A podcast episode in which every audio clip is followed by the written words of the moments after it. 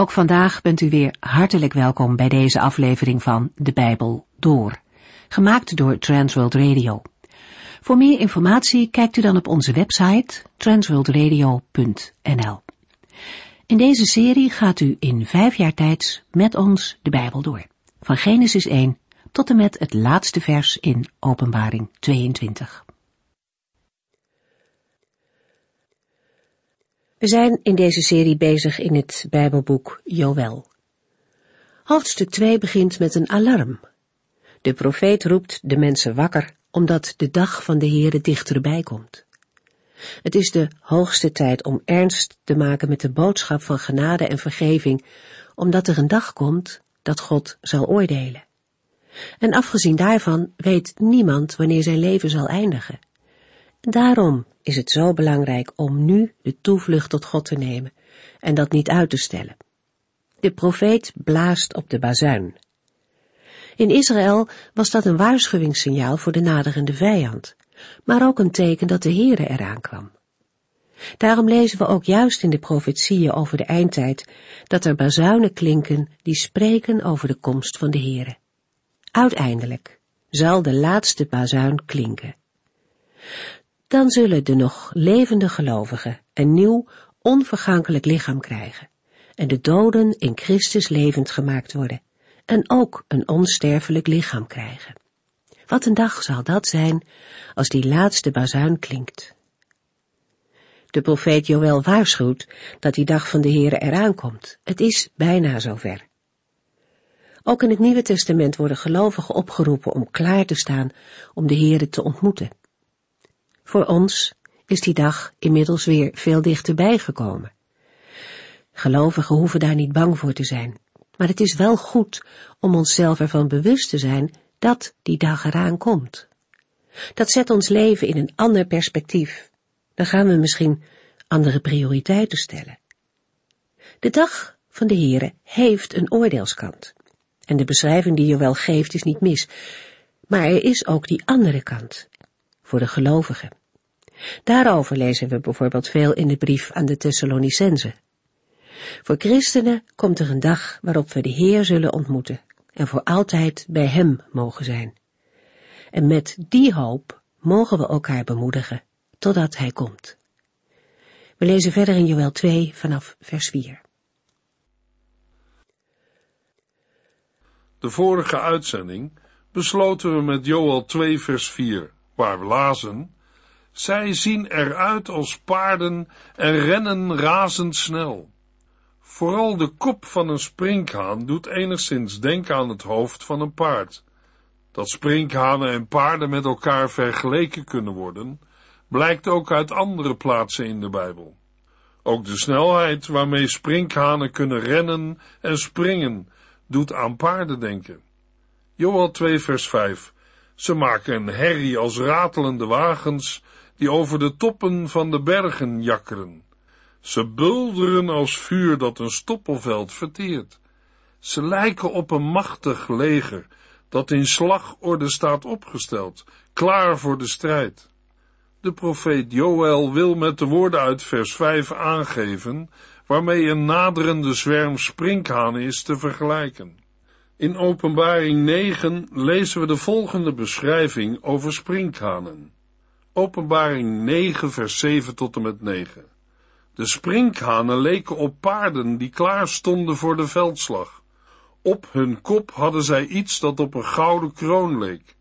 Ze hadden een gezicht als een mens, lang haar als een vrouw en tanden als een leeuw. Het leek of hun borstschilden van ijzer waren. Hun vleugels maakten net zoveel lawaai als een horde paarden en wagens die zich in de strijd storten. Als de zwerm sprinkhanen in de verte op de toppen van de bergen aankomen springen, klinkt het als het ratelen van strijdwagens. Als het geluid dichterbij komt, buldert het als vuur dat een stoppelveld verteert. De zwerm sprinkhanen die op komst is, is te vergelijken met een machtig leger dat in slagorde staat opgesteld, klaar voor de strijd. De beschrijving in vers 5 heeft ook motieven uit de beschrijving van de grote dag van de Here in Jesaja 13. Als de Heere zijn heilige legers bevel geeft om zijn vonnis te voltrekken, zijn de armen van de mensen verlamd door angst en smelten de moedigste harten van angst. Joel 2 vers 6 Bij hun naderen breekt alle volken het koude zweet uit en alle gezichten verbleken van angst. Ook in vers 6 vinden we een motief en verbinding met de grote dag van de Heere. Het uitbreken van het koude zweet, als ook het verbleken van alle gezichten van angst, heeft zowel betrekking op de sprinkhanenplaag als op de angst dat het uiteindelijke oordeel van de Heere ermee is verbonden. In vers 6 lezen we dan ook de indruk die de sprinkhanen maken op alle volken, die wonen in de gebieden waar zij doorheen trekken.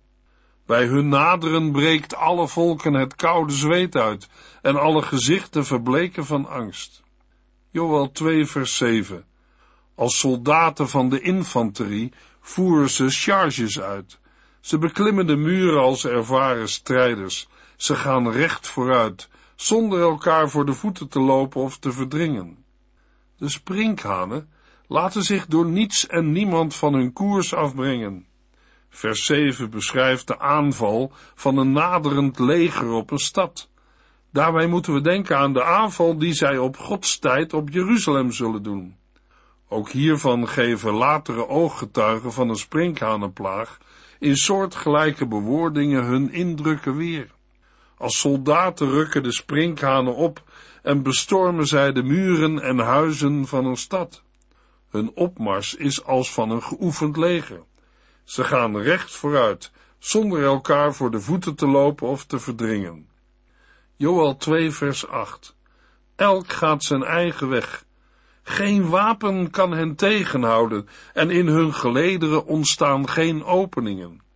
In vers 8 beschrijft Joel de sprinkhanen als soldaten, die zich door de vijandelijke legers niet laten tegenhouden.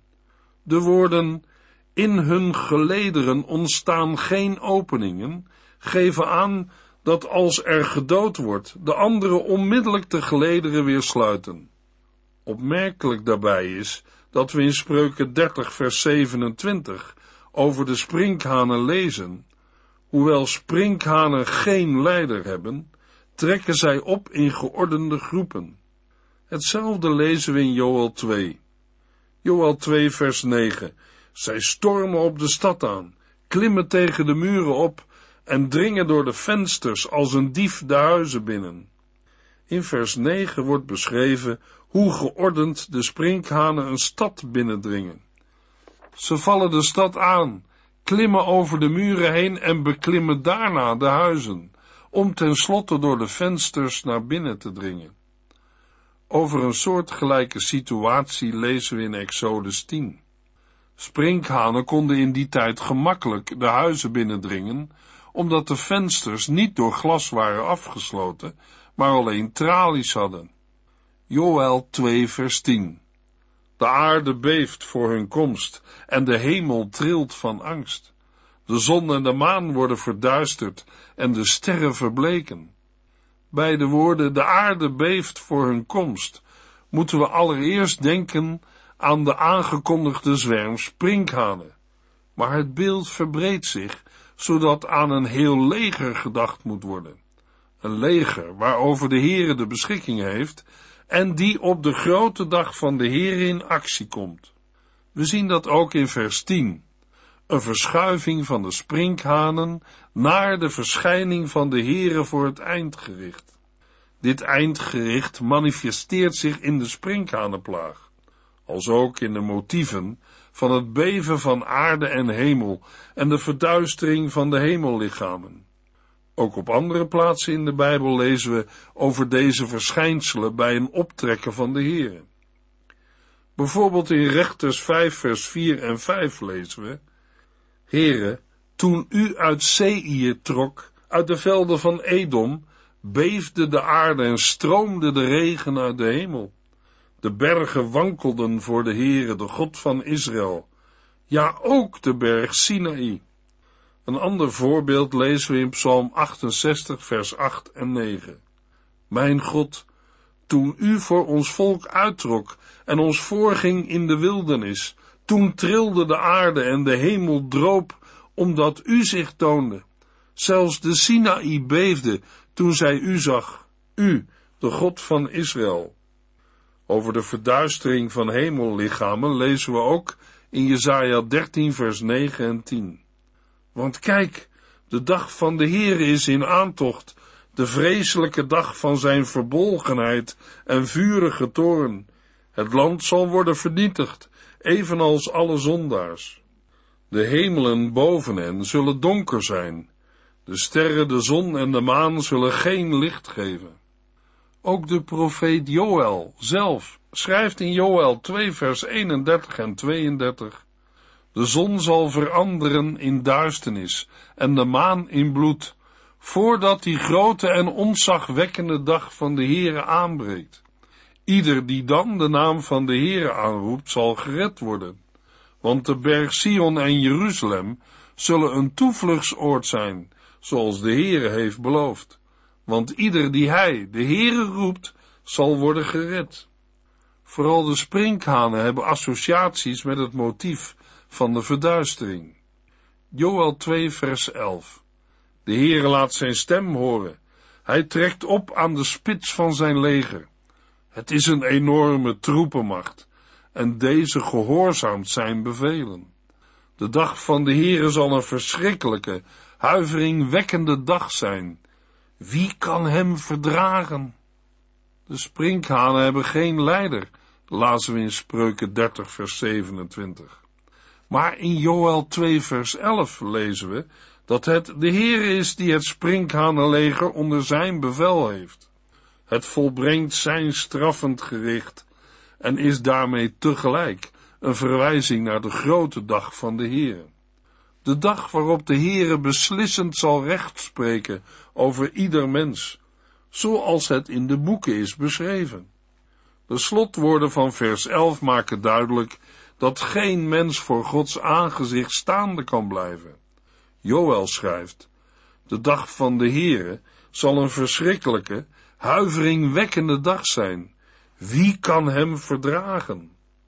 In Malachi 3 vers 2 tot en met 7 wordt dit laatste ook gevraagd. Maar wie kan in leven blijven wanneer hij verschijnt? Wie kan zijn komst verdragen? Want hij is als vuur dat metaal zuivert, als loog van een wolwasser. Als de zilversmelter zal hij zitten en van dichtbij toekijken hoe het schuim verbrandt. Hij zal de levieten reinigen en hen zuiveren als goud en zilver, zodat ze hun werk voor de Heere zullen doen met een rein hart. Dan zal de Heere weer genoegen scheppen in de offers die de mensen uit Juda en Jeruzalem brengen, zoals vroeger. In die tijd zal ik vlot en doeltreffend vonnissen. Ik zal optreden als een snelle aanklager van de tovenaars, de echtbrekers, de mijnedigen, ook tegen hem die de dagloner zijn loon onthoudt, en tegen hem die weduwen en wezen onderdrukken, buitenlanders opzij dringen, en geen eerbied voor mij hebben, zegt de Heere van de hemelse legers. Want ik, de Heere, ben niet veranderd, en daarom bent u nog niet tot de laatste man uitgeroeid, want ik blijf altijd genade bewijzen. Hoewel mijn geboden al eeuwenlang door u zijn overtreden, mag u toch nog bij mij terugkomen, zegt de Heere van de hemelse legers. Kom, en ik zal u vergeven. De profeet Joël vraagt, wie kan de huiveringwekkende dag van de Heere verdragen?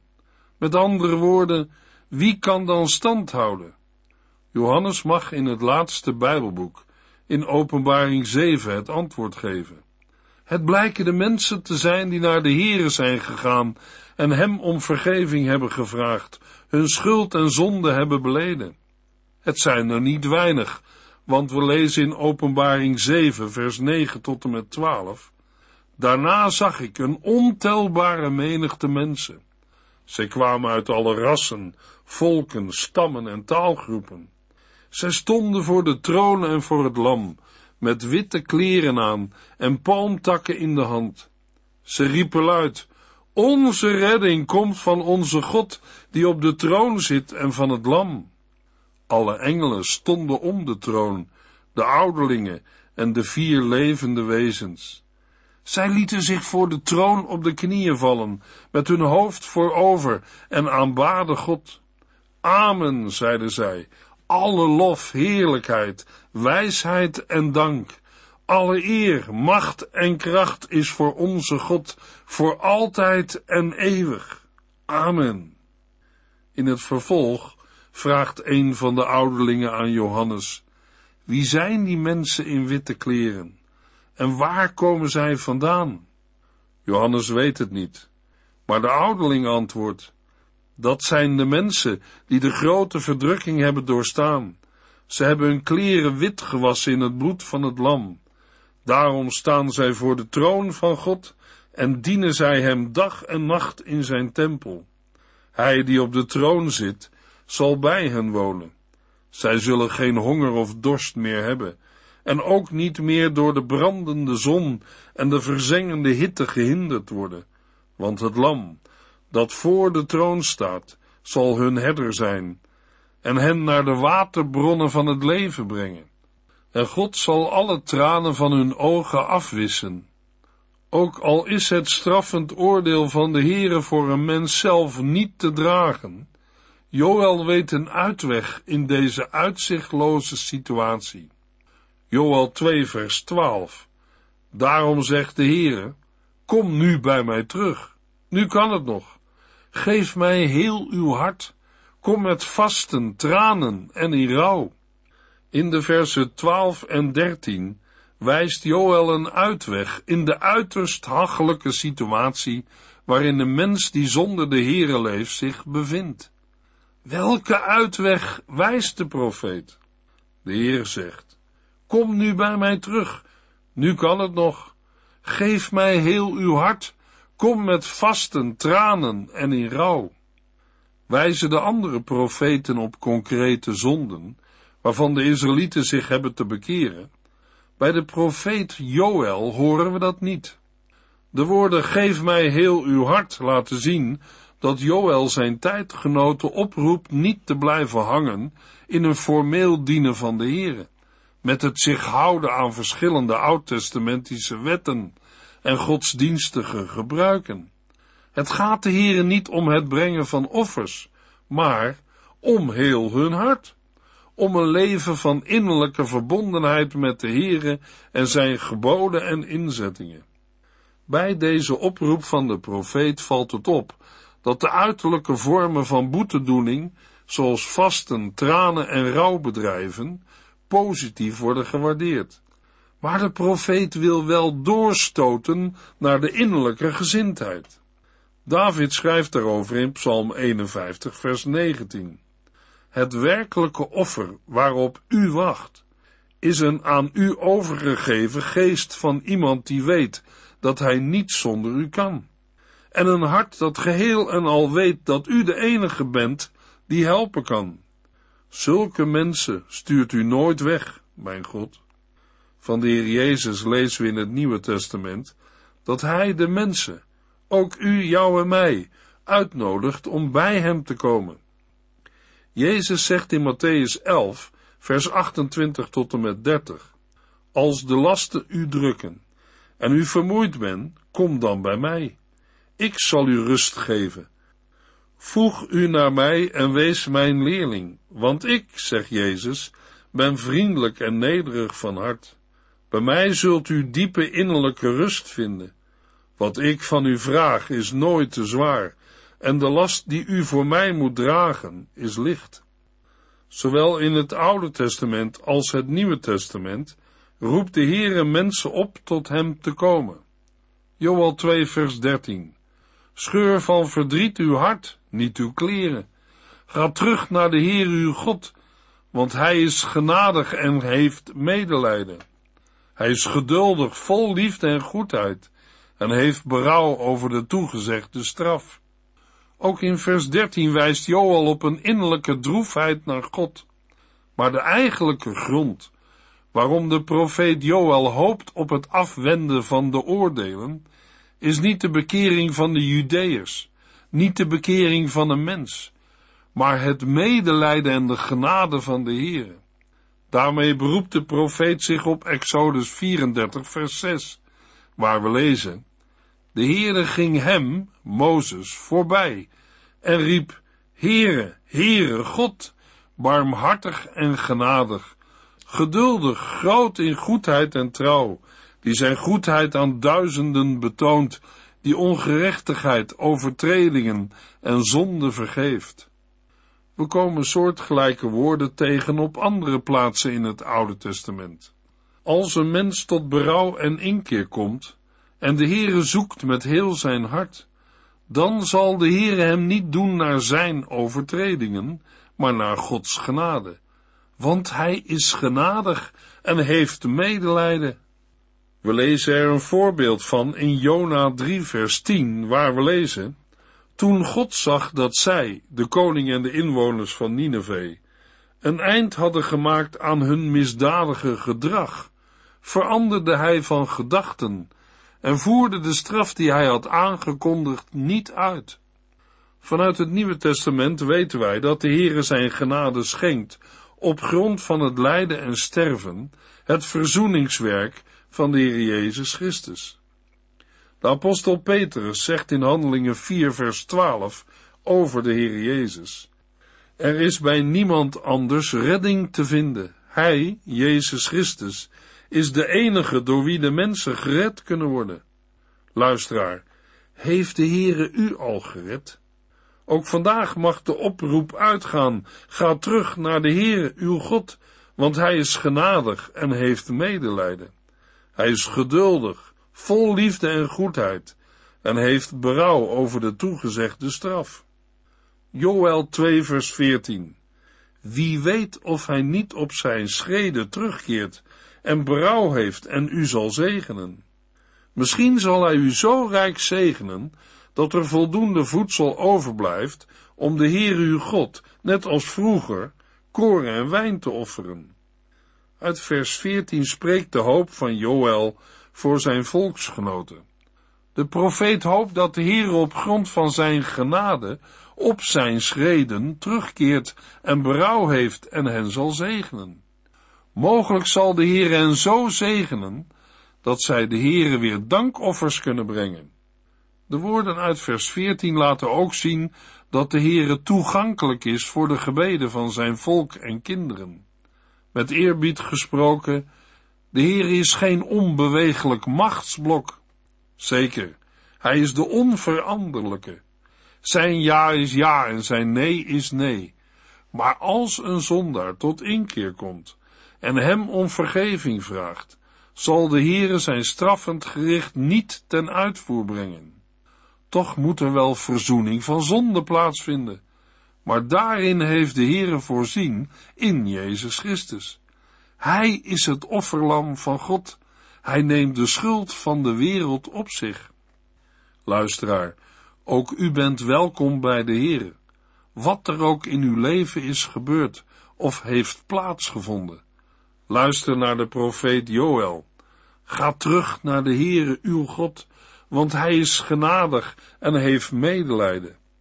Mogelijk kan het verhaal van Sawat u of jou daarbij helpen en bemoedigen. Sawat was naar Bangkok gegaan om het saaie plattelandsleven te ontvluchten. Hij verruilde het voor een opwindend leven en werd steeds populairder naarmate het hem voorspoedig ging. Het kon hem niet schelen dat hij zijn familie te schande maakte en de naam van zijn vader onteerde. Maar plotseling was het alsof de grond onder zijn voeten wegzonk. Hij werd beroofd, en toen hij zich weer een weg terug naar de top wilde banen, werd hij gearresteerd. Alles zat hem tegen. In de onderwereld werd gefluisterd dat hij spioneerde voor de politie. Ten slotte moest hij zijn intrek nemen in een krotje bij de vuilnisbelt. Terwijl hij daar zat, dacht hij aan zijn familie en vooral aan zijn vader, een eenvoudige gelovige man die als christen leefde in een klein dorpje in het zuiden, vlak bij de grens met Maleisië. Sawat herinnerde zich zijn woorden bij het afscheid. ik blijf op je wachten, zoon. Zou zijn vader nog steeds op hem wachten, na alles wat hij had gedaan? Zou hij nog thuis mogen komen, nadat hij alles wat hij geleerd had over de liefde van God in de wind had geslagen? Het bericht dat hij een crimineel leven leidde, was al lang doorgedrongen in zijn dorp. Ten slotte nam hij een besluit. Beste vader, schreef hij, ik wil thuiskomen, maar ik weet niet of u me nog wel wilt zien, na alles wat ik heb gedaan. Wilt u mij alstublieft vergeven? Zaterdag neem ik de trein die door ons dorp rijdt. Als u nog steeds op mij wacht, bind dan een witte doek om de boom die voor ons huis staat. Tijdens de treinrit dacht Sawat na over zijn slechte leven. Hij besefte dat zijn vader elk recht had hem niet meer te willen zien. Wat moest hij beginnen als er geen witte doek om de boom gebonden was? Toen de trein het dorp naderde, werd Sawat bijna misselijk van angst. Hij vertelde een medepassagier zijn verhaal en vroeg of hij wilde kijken of de witte doek om de boom was gebonden. Het bleef stil en het zweet brak Sawat uit.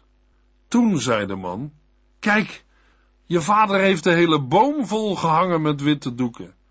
En in de tuin stond zijn vader te springen en te zwaaien met een witte doek in zijn hand. Toen ze bij elkaar waren, nam hij zijn zoon in zijn armen en omhelsde hem. Tranen van vreugde liepen over zijn wangen en hij zei, ik heb op je gewacht. In de volgende uitzending lezen we Joel 2 vers 15 tot en met 25. U heeft geluisterd naar De Bijbel Door, in het Nederlands vertaald en bewerkt door Transworld Radio. Een programma waarin we in vijf jaar tijd de hele Bijbel doorgaan. Als u wilt reageren op deze uitzending of u heeft vragen, dan kunt u contact met ons opnemen. Tijdens kantooruren kunt u bellen op 0342 478432 0342 478432. Ook kunt u een e-mail sturen naar de Bijbel door at transworldradio.nl en natuurlijk kunt u ook via de post ons bereiken. TWR, postbus 371, postcode 3770, AJ in Barneveld. Dit programma werd gepresenteerd door Cor Weda en Ike André. Techniek was in handen van Odin van Voorkom. En wij allemaal bedanken u voor het luisteren. Graag tot de volgende keer.